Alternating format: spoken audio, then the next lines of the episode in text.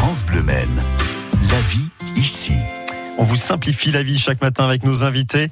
On va réduire les déchets à la maison et faire des économies par la même occasion avec Hélène Burel-Poignant ce matin, animatrice environnement à l'association Sartre Nature Environnement. Bonjour Hélène. Oui, bonjour. 500 kilos de déchets, hein, c'est ce que je disais par personne et par an, c'est ce qui est produit. Donc il est temps de faire quelque chose.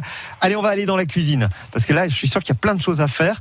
Euh, Peut-être déjà qu'on ça commence par limiter les emballages quand on fait les courses. C'est peut-être déjà là qu'il faut faire euh, un petit geste, Hélène? Oui, tout à fait, parce que trier c'est très bien, mais éviter les emballages c'est encore mieux. voilà. Donc en, faisant, en achetant en vrac par exemple. Oui, oui. Cuisiner peut-être aussi anti-gaspi. Ça veut dire quoi d'ailleurs cuisiner anti-gaspi On fait comment? Alors ça veut dire cuisiner la juste quantité déjà, euh, et puis cuisiner les restes, ne pas jeter s'il en reste un petit peu. Ouais. C'est très important. D'ailleurs, il y a beaucoup d'applis hein, maintenant hein, qui proposent euh, justement des recettes avec tout ce qu'on a dans le frigo. C'est très bien fait et elles sont gratuites d'ailleurs.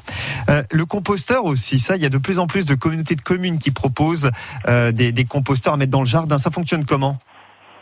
Alors en fait, ça permet déjà d'économiser un tiers de sa poubelle en déchets.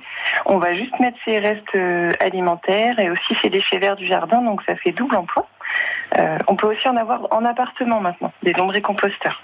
Et ça, après, on l'utilise pour euh, euh, nourrir les plantes, le potager. voilà, ça fait de l'engrais à pas cher en plus. On est d'accord.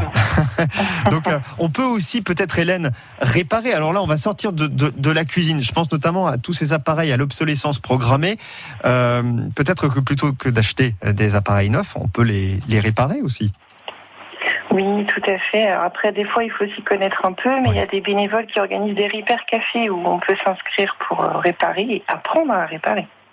Euh, pour euh, les produits ménagers, là aussi, il y a peut-être des, des Mhm. économies à faire?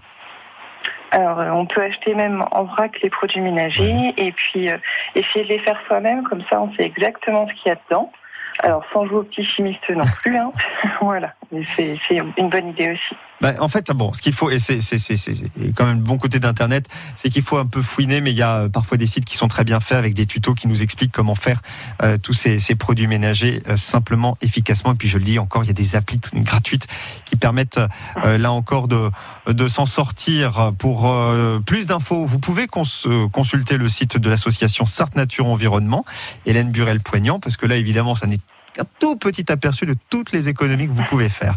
Mais vous reviendrez nous en parler. Merci Hélène. Merci à vous. À bientôt, bonne journée. L'info, c'est dans une petite minute, vous restez avec nous.